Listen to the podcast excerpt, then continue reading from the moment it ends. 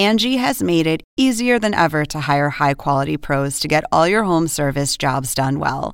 Just bring them your project online or with the Angie app, answer a few questions, and Angie will connect you with local pros who match your specific needs. Or book a service instantly at an upfront price. So join the millions of homeowners who use Angie to care for their homes and get your next home service job done well. Download the free Angie mobile app today or visit Angie.com. That's A N G I.com. Tonight, straight from the source, the Supreme Court will decide whether Donald Trump is immune from prosecution in the federal election interference case, but they also may have just played a major role in his legal strategy. We have new reporting on Trump's reaction to it all tonight. Also, our exclusive interview with Senator Mitt Romney, the only Republican senator to vote to convict Trump twice. He'll weigh in on what he believes a second Trump term would mean. And also, a key figure of Watergate, John Dean, will join me. What does President Nixon's White House counsel make of the ruling that could shape U.S. history? I'm Kaitlan Collins, and this is The Source.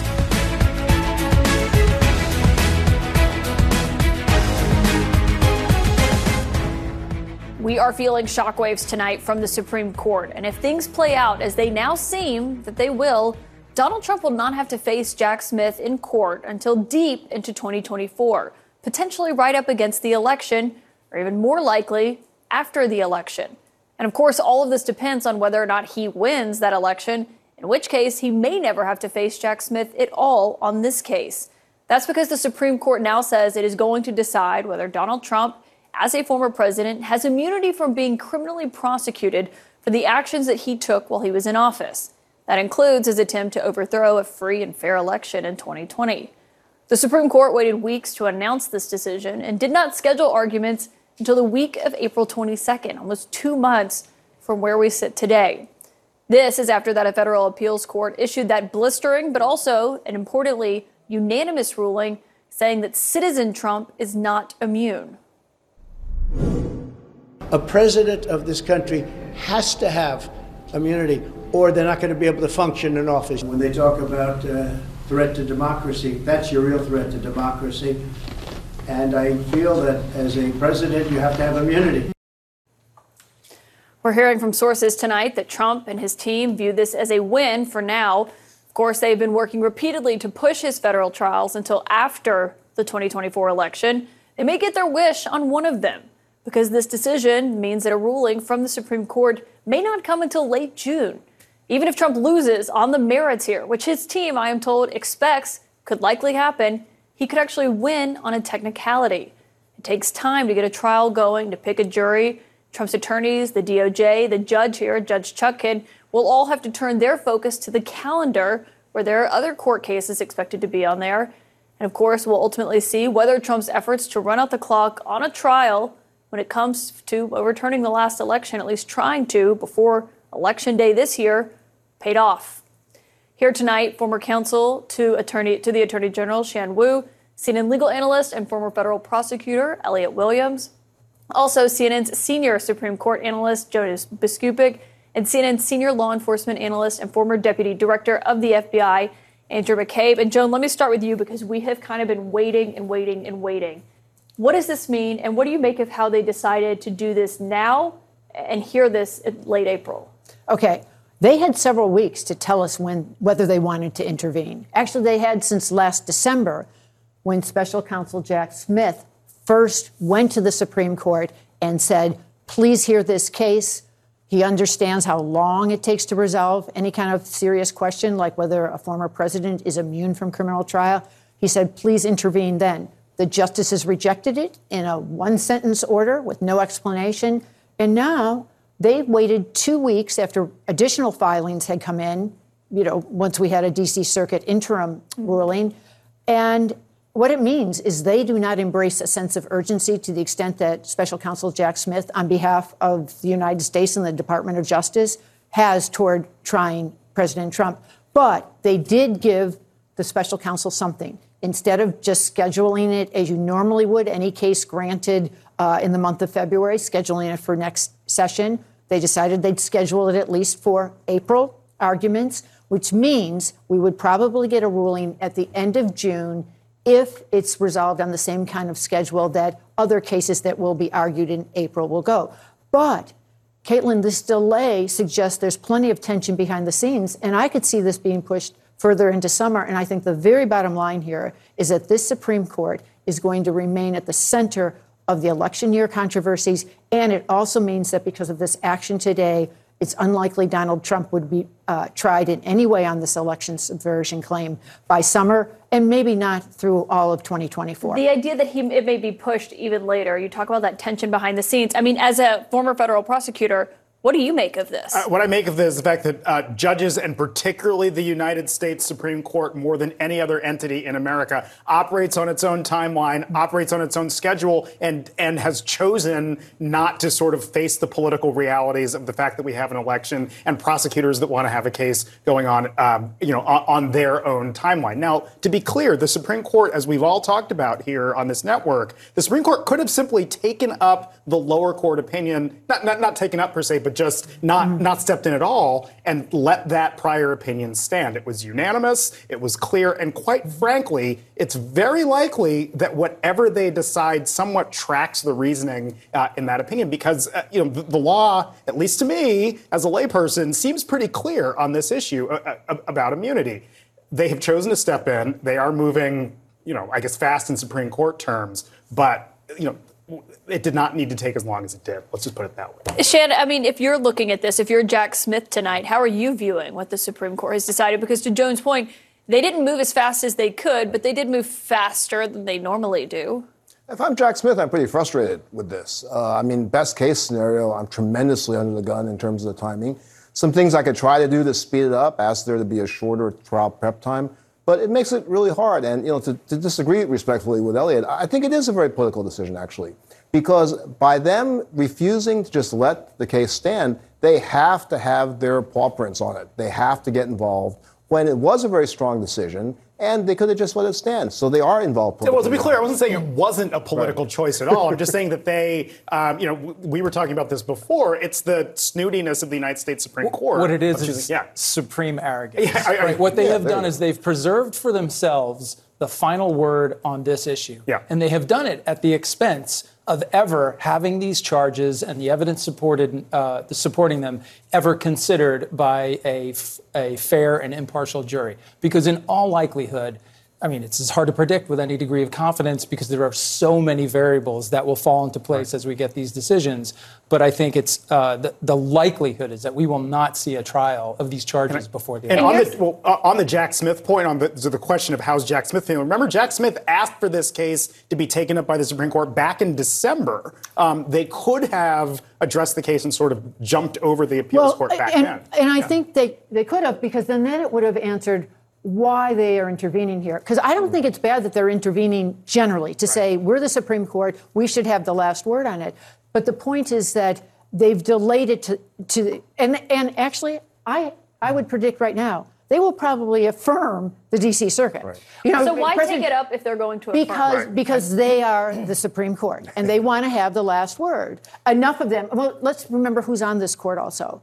It's a six to three conservative liberal majority, but it's not just that it breaks down along ideology that way. We've got a lot of justices, several of them who've worked in the executive branch, who takes who take the idea of separation of powers and executive authority seriously. So there, I'm sure there's some um, very substantive reasons to get involved. The only question is when, and they already delayed it from December, and the way this order came down, it already. You know, so when you say supreme arrogance, you mean because they are going to likely affirm this decision and that they didn't have to take it up. But, but as Joan was saying, they want it to be them. Is that what you mean by that?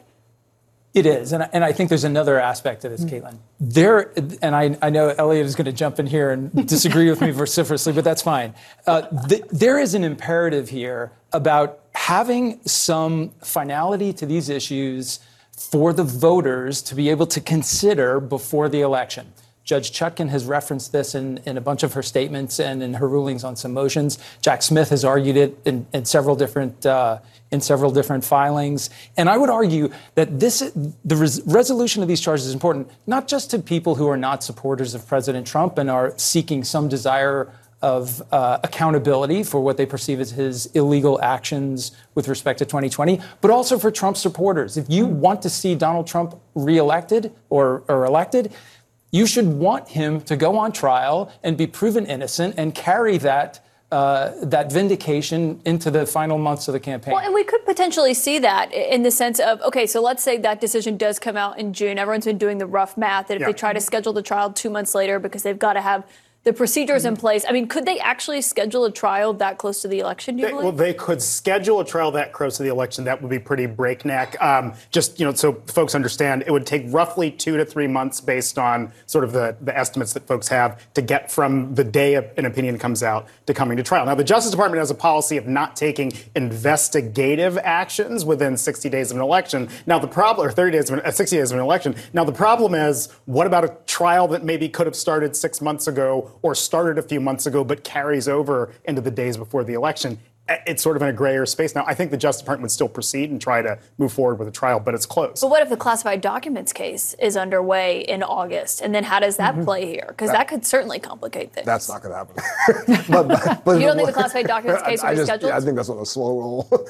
um, but so you that, think maybe neither of these could go to trial? Oh, absolutely. I, I think that's yeah. a very real possibility that neither of these will go to trial. And just to throw one more wrench into the works if they schedule it and the preparation goes really fast, to me, it's not impossible that Attorney General Merrick Garland would actually exercise his discretion. Mm-hmm. He has some oversight over this and say, this is too close to the election. It looks too partisan to me, even though all his non action ends up being partisan here. He might actually step in and say, I think this is too close. I mean, the, the, I think it's important to take a step back and realize how big this is. We mm-hmm. talk about so many different legal developments.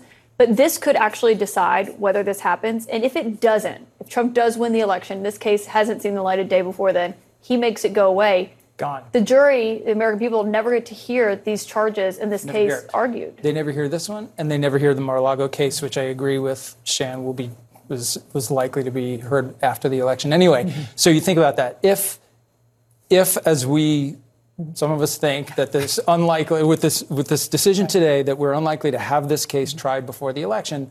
You're basically looking at a 50-50 chance that either of these cases will ever go to trial. It's remarkable, Joan, the role the Supreme Court is going to play, regardless of what they decide in the 2024 election because they don't just have this, they've also got the Colorado ballot case. I mean, they have so much in their hands.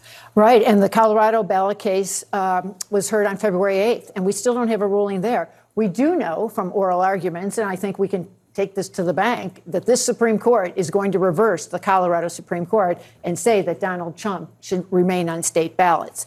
Now, I had thought we'd have a ruling by at least Monday the day before next Monday, the day before Super Tuesday, when Colorado voters finished their their balloting for the primary, and several other states have uh, their their primary elections. We still could get it, but we know which way that one's going.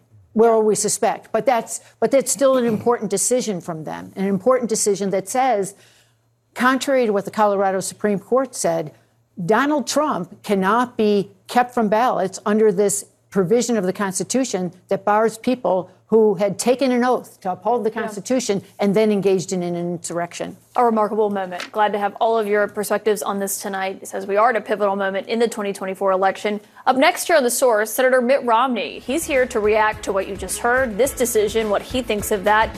Also, the breaking news we got today Senator Mitch McConnell is stepping down as the Senate Republican leader. Angie has made it easier than ever to hire high quality pros to get all your home service jobs done well. Whether it's routine maintenance, an emergency repair, or a dream project, Angie lets you compare quotes from multiple local pros, browse homeowner reviews, and even book a service instantly. Angie's been connecting people with skilled pros for nearly 30 years. So the next time you have a home project, bring it to Angie to get your job done well. Download the free Angie mobile app today or visit Angie.com. That's A N G I dot com. As Donald Trump and his legal team argue that he can't be held criminally responsible for actions that he took while he was president, it stands in stark contrast to one of the last people to win the Republican Party's nomination, who during his 2012 campaign said that leaders should be held accountable. I'm joined now by Utah Republican Senator Mitt Romney. Senator Romney, great to have you here tonight. On, on, this breaking news that the Supreme Court is going to take up this immunity ruling, but but not hear about the, hear the arguments until April. What's your reaction to that? Well, apparently they felt that there was an important legal issue to consider, uh, and uh, this has some monument, uh, which uh, would apply not only to Donald Trump but to future presidents, and they uh, they thought they needed to take a deep look at it. I think one question about it is whether or not it means that the trial will be delayed. I wonder if you think that, that voters deserve to hear this case, see it go to trial before the election, given the basis of it is, is about trying to overturn an election. Yeah, I think the process of the law, as they say, uh, you know, grinds uh, fine, but also slow. Uh, it takes time. That's the nature of our system. Uh, they're not going to change the procedures of the Supreme Court based upon uh, campaigns and elections. They're going to go through this the way they, they would uh, another important case, and they're not going to respond to what they think voters want to hear when they want to hear it. Yeah, we'll see what they decide. Of course, you know, when you think about the Supreme Court, one pivotal figure that you think about in Washington is Senator Mitch McConnell and the role he played in shaping the last three justices who, who were joined who joined the court. He announced today that he is stepping down from Republican leadership. What did you make of that news?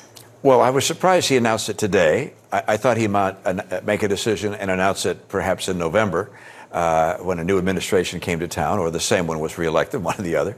Uh, but, um, but his decision to do it today uh, reflected, I'm sure, uh, his personal uh, interests and cares. And I, it's hard to speculate exactly why. I was surprised that he announced it today. Uh, because it's a long period now of, relatively lame duck uh, status. But, you know, I, think there's a perception that, Mitch McConnell rules with an iron hand, that he, he twists arms and, tells people how he wants them to vote. Nothing could be further from the truth. I think he recognizes that there are 49 Republicans in our caucus, each of whom thinks they ought to be president of the United States, and the last thing they need is a leader who's telling them what to do. And so he, he uh, uh, listens to us, uh, uh, encourages us to follow our own conscience. Now and then he'll tell us what he's going to do, oftentimes not until the last minute.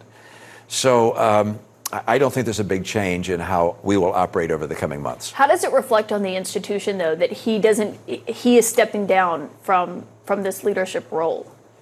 Well, I think there's been very few, if any, uh, leaders that have had more commitment to the institution of the Senate than Mitch McConnell. Uh, he, after all, uh, took extraordinary heat from President Trump, who wanted to get rid of the filibuster and put through his full agenda without any need for Democrat votes. And Mitch McConnell said no, because he wants to protect the, the institution of the Senate. Um, and so I think what he's doing now is consistent with, uh, with that, his commitment to the Senate itself. Um, I think his timing may have uh, personal uh, implications, potentially political implications. We'll see as time goes on. We're, I was with a group of Republican senators this evening. We were speculating as to why he's doing it now. Does it relate to the campaign and so forth? But we, we really don't know, and we'll probably get a better sense of that as time goes on. Well, and the speculation also is who's going to replace him? Who is going to be the next person who's going to take that role for, for Senate Republicans? Do you have a concern that the litmus test for that is going to be loyalty to Donald Trump? Um, no, I don't think that's uh, how senators will vote. I mean, there'll be some really? who, uh, who will be some will be interested in what the president thinks and who he might uh, endorse, uh, president, former president. But I think uh, you know we've got three leading candidates right now, the Johns, if you will, uh, John Barrasso, John Thune, John Cornyn. Uh, people jokingly say, "I'm for John." I'm for John. uh, yeah, and uh, and I think they're pretty safe in saying that. If if uh, President Trump were to say, "I'm for this one versus that one," I don't think, again, these 49 or 50 Republican senators are going to say, "Oh, you know, I, am going to do what uh, you know what Donald Trump tells me to do." this pretty headstrong group. We each think we're pretty good, and people like me actually ran for president once, and we got a bunch of guys who ran for president. Yeah, but you're different in the sense of how you how you stand. I mean, we just saw Trump's influence on the the immigration bill in the Senate, that bipartisan bill with foreign aid that came out. He did have a lot of influence on on at least some of those Republican senators. Yeah, I, I think on various issues uh, he will have an influence. I think he has more influence in the House than he does uh, in the Senate. But, uh, but I think by and large, senators vote their conscience. They do what they think is uh, the right thing for their constituents, for their reelection, for the country. Uh, and so I don't, I don't think that they, they salute and take uh, direction either from Mitch McConnell or from Donald Trump. One of the most uh, aspects that stood out to me and, and, something about Mitch McConnell's legacy is, of course, the role that he played when Donald Trump was impeached and, and he voted to acquit, even though he made clear that he thought the legal system would take care of him. In a deeply reported book about you uh, by McKay Coppins, it was reported that during that time, after the impeachment managers had given their presentation, that they walked by you at one point and McConnell said they nailed him, referencing Donald Trump. I wonder what you make of, of how he handled that and whether how that affects history going forward. Well, I think um, I think there are a number of people, Mitch McConnell among them, uh, who believe that that uh, the prosecutors, if you will, on the Democrat side, were able to prove their case that Donald Trump had done the things that they alleged, but these individuals felt that that didn't rise to the level that required his removal from office, or in this case, being barred from office. And of course, there were two impeachment trials, so I, I, I may be mixing the two as I say this. But but Mitch McConnell felt, for instance, that that you shouldn't have a an impeachment trial of someone who has left office he thinks that's just a bad precedent. Uh, and, and so he felt the legal system would therefore uh, uh, do the work it needed to do for someone who's left office. He, he thought that if we were going to be impeaching former presidents, that at some point we're going to be impeaching presidents that had slaves. Thomas Jefferson, let's impeach it. We're going to we're going to open a Pandora's box that could be challenging. But I don't I, I don't uh, I can't speak for precisely what Mitch McConnell believed, but I do think there were a number of senators who uh, believed the case was made but didn't think it rose to a requirement to remove from office or bar permanently from future office. But now Trump's team is arguing, his legal team, that, that unless you're impeached and convicted, then you can't be prosecuted. I mean, what do you make of his the basis of what the Supreme Court is hearing that presidents have this broad immunity? Well, I'm not a constitutional lawyer.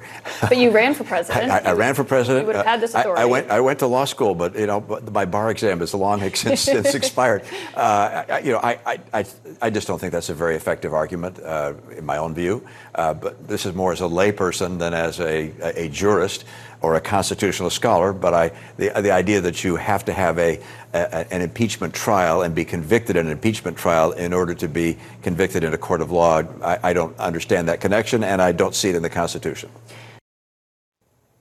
Don't worry, we have a lot more of our interview in that conversation. It was so fascinating with Senator Mitt Romney. The blame that he says he believes his own party will bear once in the House if they don't help aid Ukraine. Also, more thoughts on Donald Trump and Vladimir Putin. That's right after a quick break. Uh, another thing that McConnell acknowledged today when he was announcing that he was stepping down is that he's out of step with the majority of the Republican Party uh, on national security, with his views on that. How would you define what the foreign policy view of the Republican Party is today? I think they're different you know, avenues of, of uh, perspective on that. And my own, my own view is that, and I do believe that the majority of our caucus, of the, of the Republican uh, senators, believes that we should play an active role in the world and that we should defend freedom in places where it's under attack. I think, for instance, if, uh, if Taiwan were attacked, you'd see the great majority of the Republican senators say we need to help, help uh, Taiwan, want to give it weapons so it can defend itself. Um, I, I, believe that uh, if there's a plain vote just to give weapons to Ukraine, the Republican senators will support that. Some were unhappy with support for the government of Ukraine, didn't want to vote for uh, the Ukraine funding on that basis. But I, I, think the majority of our group feels that uh, we are better off in America if we defend the cause of freedom around the world. Otherwise, bad people, terrible authoritarians like Vladimir Putin, are going to ultimately uh, attack NATO nations, and we're going to be required by, by treaty uh, to send our own soldiers into harm's way. Uh, or we can walk away from NATO and blow up a, an alliance which has helped preserve um, a, a, a global peace among, at least among the major powers for the last 75 or 80 years. I was just in Ukraine, uh, sitting down with President Zelensky. They are deeply worried that that your colleagues in the House, Republicans in the House, aren't going to send them any more aid. That they are going to stand in the way. Uh, I mean, what responsibility do you believe Republicans will bear for setbacks on the battlefield for Ukraine if they don't pass any more aid? Well, if if we don't pass aid for Ukraine, then I think Ukraine uh, has a very difficult time preserving their uh, geographic integrity and, and life. You're going to have a lot of people who lose their life as Russia runs across uh, Ukraine. And, and that will make it very clear to people around the world that you really can't trust America's word because we made a commitment in 1994 uh, to, uh, to respect the sovereignty of Ukraine, to help defend the, the people of Ukraine if they were attacked. And that's what's happening. And if we walk away from that, uh, they won't trust our word. Europe will say, hey, uh, the United States is not with us We're not going to be with them if there's something they want to do in the Pacific, for instance. Let them deal with China. Let America deal with China and the issues there. So we're, we're strong uh, globally in part because of our friends. Uh, we, we have alliances. We always talk about how the Russians and the Chi- Chinese don't have the kinds of friends we have. Well, we have friends in part because we stand together. And if we don't stand with our friends, we will lose strength, and that will ultimately come to hurt us. So you disagree with your colleague, Senator J.D. Vance, who is making the argument that 60 billion more dollars won't fundamentally change Ukraine's stance on the battlefield. Yeah, that that is an interesting point. It just happens to be as accurate as it is irrelevant. All right, it may not change their stance on the on the battlefield. What it does do is communicate to the entire world that we honor our commitments, and we stand with our friends, and we will we will help freedom fighters around the world who are our friends and, and allies. And that's a message which is important to the people in Taiwan, to the people in Japan, to the people in India, to the people in Europe. I mean, all these people are watching to see can you count on America? Or is America so isolationist it doesn't care what happens to the rest of us? If that's the case, by the way, if we cede leadership, if we're no longer the leader of the free world, if we're no longer the arsenal of democracy, then the world is going to look for different leaders. And I know at least one player that's happy to step into that role, and that's China. And, and a world where Xi Jinping is the leader of the world is a very dangerous world and not good for America, not good for our businesses, for our economy, but certainly not good for our freedom. It's also pretty amazing to hear you just put it in this simple perspective that if House Republicans block more money to Ukraine, lives will be lost in Ukraine as a result of that. There's no question about that. Lives will be lost there, and, and Vladimir Putin will not stop. He may take some time to rebuild his military because it's been decimated by the, the ill considered uh, attack uh, uh, on Ukraine, but he will ultimately go after uh, other nations in the Baltics, uh, Latvia, Lithuania, potentially Poland. Those are possibilities. Georgia. I mean, he will continue. He has indicated he wants to rebuild the uh, the Russian Empire, if you will, and and those are NATO nations we're obligated under treaty to come to their defense. We, we are, uh, it would be pound, uh, excuse me, penny wise and pound foolish uh, to say we're not going to help Ukraine with weapons when the next step is a place where under treaty we would be obligated to, to help with not just weapons but, and funds, but blood. And uh, we, we need to make sure that the, the world knows we will stand with Ukraine. I can't guarantee, as, as J.D. Vance indicates, that this is going to mean that, that uh, Ukraine is successful on the battlefield. But I can guarantee it shows the world that we'll stand by our friends. Do you agree with President Zelensky's analysis that, that Trump doesn't really understand Putin because he's never fought him? Uh, you know, I don't know that uh, I can uh, enter into the mind of Donald Trump. Uh, and understand his perspectives. Uh, I, I, uh, I, think he shows more respect for Vladimir Putin than Vladimir Putin deserves. Uh, Donald Trump has said some strange things like, well, okay, Putin has killed some people, but our president's killed people too. It's like, yeah, but our presidents don't kill their political opponents and members of the media. All right? Our presidents may take us to war to protect our freedom and our interests as we understand them. That's very different than murdering political opponents and murdering members of the media and incarcerating uh, journalists. Uh, these are the things Vladimir Putin does, uh, and attacking a sovereign nation, Ukraine, without provocation and killing tens of thousands of people, kidnapping children. This is a very bad guy. Based upon our values, and I think the values that are shared by people throughout the world. And, and, uh, and I think uh, it's fine for a president and a former president to talk to leaders of other nations, but be clear eyed. Vladimir Putin is a very bad person. Nikki Haley, who is challenging Donald Trump for the Republican nomination, is in your home state today campaigning. She's gotten a lot of support from, from other top Republicans in your state. But her argument and what she told your constituents today is that if Trump's the Republican nominee, your party is going to lose the election. Do you agree with that? Yeah, I don't necessarily agree with that. That's a good campaign line, I'm sure. But so you think I, he could win? Oh, I, sure, I think he can win. I mean, today it's kind of a, a toss-up. But if the election were actually held today, I think he'd probably win. Uh, I can't tell what's going to happen over the next nine months or so, but uh, what does it mean if he does win? Well, uh, a dramatic change in, in our foreign policy. I think the people around the world say, okay, America is no longer the leader of the free world and the arsenal of democracy. It's not the shining city on a hill. It's now an isolated island. Um, and uh, there's some things, by the way, Donald Trump does better than Joe Biden a lot. There, Joe Biden has made extraordinary mistakes on the immigration front. It's embarrassing how bad he's been. Yeah, I know you care deeply about the border, and yeah, yeah. So, uh, so he's made it terrible. And Donald Trump did a lot of smart things when he was president. On the foreign policy front, it would be a dramatic departure from our uh, posture over the last 75 or 80 years that, by the way, has not only kept us safe uh, and, and, free from attack, but has also allowed us to build an extraordinarily strong economy and have a income per person in America about a third higher than people in Europe. But can I just ask? I think that those comments there may raise some questions for people watching at home. Would you vote for Donald Trump over Joe Biden? No, no, no, okay. absolutely not. I mean, for me, there, there are two factors in deciding who I want to have as the leader of my country and, and the person who is the example of the president for my kids and my grandkids. One is their position and policies. And on foreign policy, I'm, I'm not aligned with, with, Donald Trump, at least as I understand his policy. On domestic policy, yeah, I align with many of his domestic policies. But there's another dimension besides policy and that's character. And I think what America is as a nation, what has allowed us to be the most powerful nation on earth and the leader of the earth, is the character of the people who have been our leaders, past presidents, but also mothers, fathers, church leaders, university presidents, and so forth. Having a president who is so uh, defaulted of character uh, would have an enormous impact on the character of America. And for me, that's the, the primary consideration. Senator Mitt Romney, thank you for coming on the source tonight. Thanks, Kaitlan. A fascinating interview with him. Up next, we'll talk more about the historic arguments that are set to happen at the U.S. Supreme Court. Trump's former impeachment lawyer is here, why he says he does believe Trump is entitled to immunity, and whether or not the justices will buy that.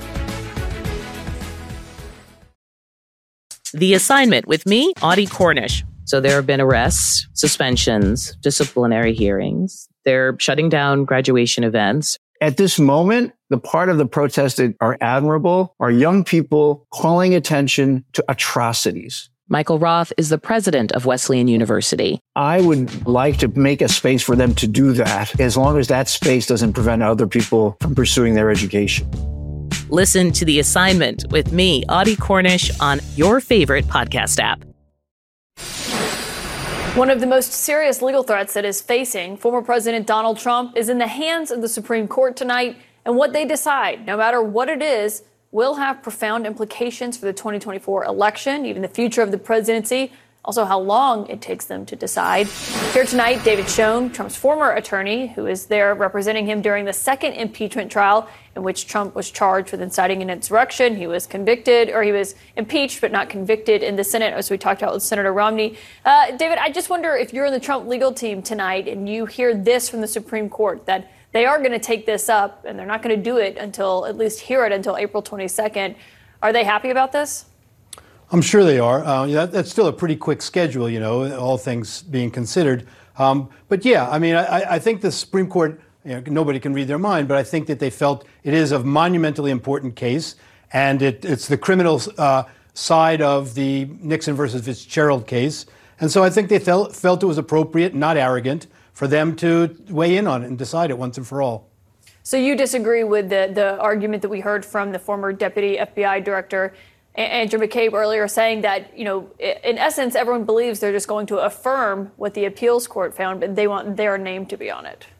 That could be, but I don't think that would be the reason. I think that because one of the criteria, primary criteria for the Supreme Court to hear a case, besides conflict among circuits, is is a case of monumental constitutional importance. And I think this is that kind of landmark case. Um, I think that if they resolve it, they ought to resolve it on relatively narrow grounds. I think something like a model like Nixon versus Fitzgerald would well serve the court in the criminal context also. We have some of the same interests. The court there was concerned about the intrusions on the function and the authority of the executive branch. And so if something is an official act, then that sort of stops the process. And so we don't put people at peril who make decisions in wartime, let's say, for certain bombings that afterwards people look at and say, gee, you shouldn't have done that. That looked like a war crime. I don't think we want policy to be driven by a concern about being prosecuted for something that in hindsight looks illegal, potentially. But that's not what he's being prosecuted here for, not a drone strike or a decision to go to war. I mean, he's being prosecuted uh, for his attempts to overturn the election.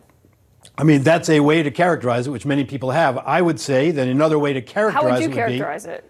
that he had genuine concerns about election integrity, that he demanded an investigation into it, that nobody really knows what the vice president's role is under the Electoral Count Act, as the leading uh, election law expert in the country probably has said from Ohio State. Nobody knows what the parameters really of the authority are, and therefore he demanded that there I think be. Mike Pence would disagree with that.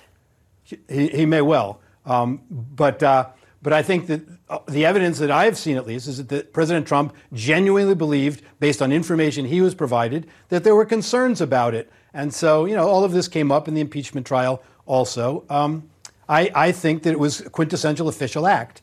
And that's, to me, Yeah, but the argument that a lot of, of the senators made, which was noted by this appeals court, is that they believed this isn't something for us to take up. This is something for a court to take up. So that's why they uh, were skeptical of the argument that Trump's attorney was making, which is that, you know, you can only be prosecuted if you've been impeached and then convicted. But let me ask you about the timing of this, because uh, a lot of this has to do with how long Trump was in office, how long he's protected. And in his view, he, he's permanently protected. But what the appeals court was arguing is that, you know, he's now citizen Trump and that any immunity he did have no longer applies to him.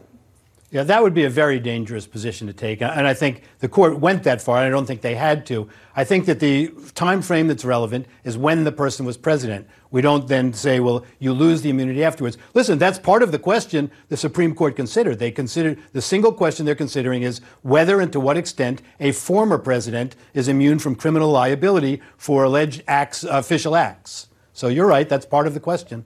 Can I, I, I wonder your perspective because let's say that the Supreme Court comes out and makes their decision on this June 1st, and then Judge Chutkan gets the case moving that they do actually schedule this trial before the election.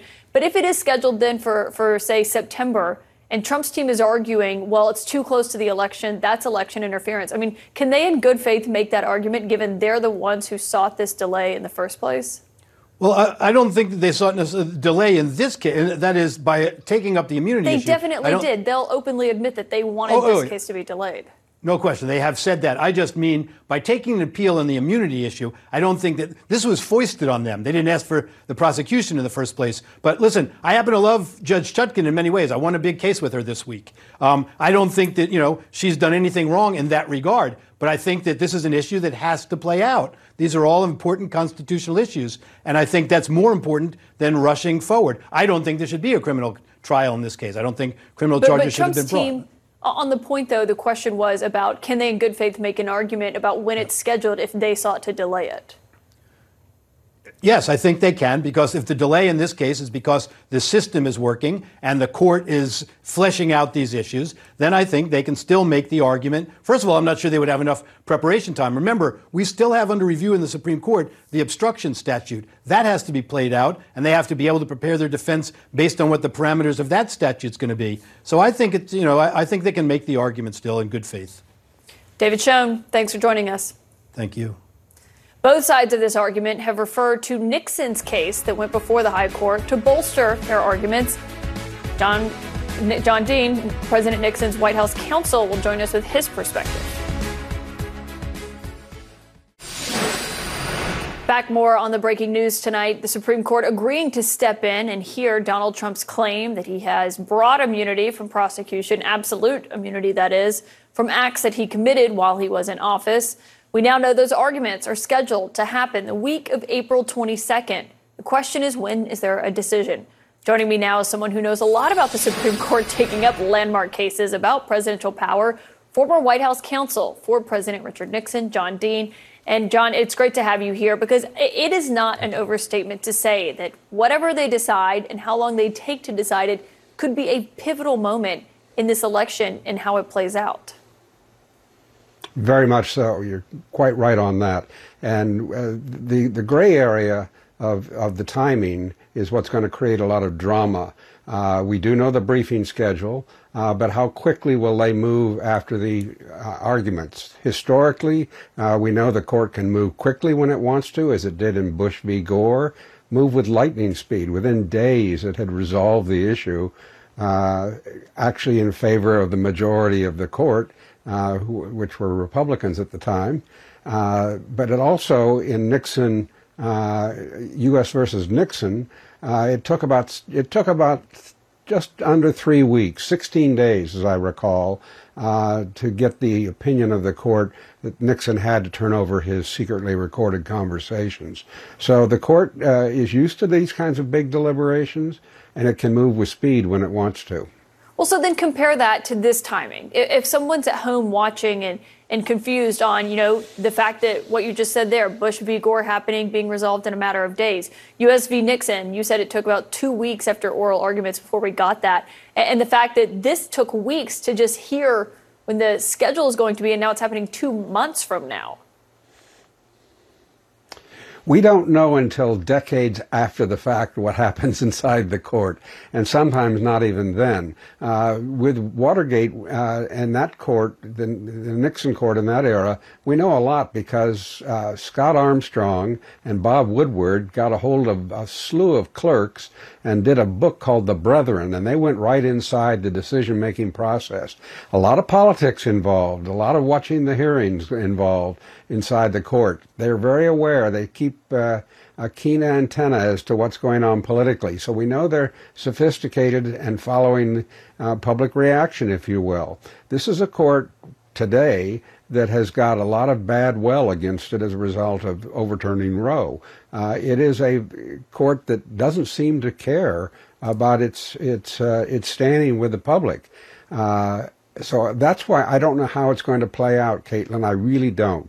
Uh, I don't have a good feel for it. I know there's a need to address immunity, uh, but it needs to be done quickly and not to be protracted. Yeah, Joan Biskupic was reporting that clearly there is tension behind the scenes in the Supreme Court and how to approach. That's what she read into how long it took to actually hear that they were going to take this up. But I wonder if you also think that there are tea leaves to read, if you will, in the question that the Supreme Court has di- decided to answer here, because essentially uh, it's to what extent, that's the quote, about the immunity for former presidents. And, and do you believe that means that they want to see parameters put in place? Could we see a limit on executive power as a result of, of what Trump is trying to do here? They framed the question broader and a little differently than I thought they would uh, in the one-page order. But it also, I immediately when I, when reading it, I thought, well, you know, I, we're all forgetting that there are two other cases uh, that immunity is at play uh, that involve Donald Trump. And one is the Florida case. He has filed mm-hmm. a brief in Florida uh, seeking immunity there. And he has said, uh, his lawyers have said they plan to do so in Georgia as well. Uh, the only place he's waived it is in New York with the Bragg case, uh, the Manhattan DA case, the, uh, the election interference potential on his part. So uh, immunity is a real issue in much broader than the January 6th case, if you will. I think when a lot of people listen to you, John, I mean, they think of, of just the landmark kind of implications in these decisions. When you look at this, how pivotal do you think this will be in U.S. history? You know, it's hard to tell when they're going to do a landmark decision. You know, they could do a very uh, quick run through and really just embrace the uh, uh, the opinion of the D.C. Circuit, which is a very sophisticated look at it based on the facts.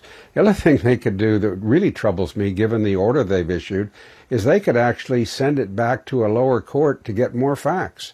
Now, that would really make it protracted, and that would mean there's not a prayer it would take place and be decided before the election. So the order they're uh, under uh, has the markings of a potential landmark decision, no question. The fact that they took it up it is a court, however, that likes the last word. So I think we all going to have to sit tight and see what happens. Yeah. Oh, and that last word from you, John Dean. I mean, we'll just see what the timing, of course, here and what that means for everything. Thank you, John Dean. Really appreciate to have your perspective here tonight. Now streaming exclusively on Max, a new CNN flash doc about the album that has Nashville talking. Call Me Country Beyonce and Nashville's Renaissance. Watch it at max.com slash call me country. Max subscription required.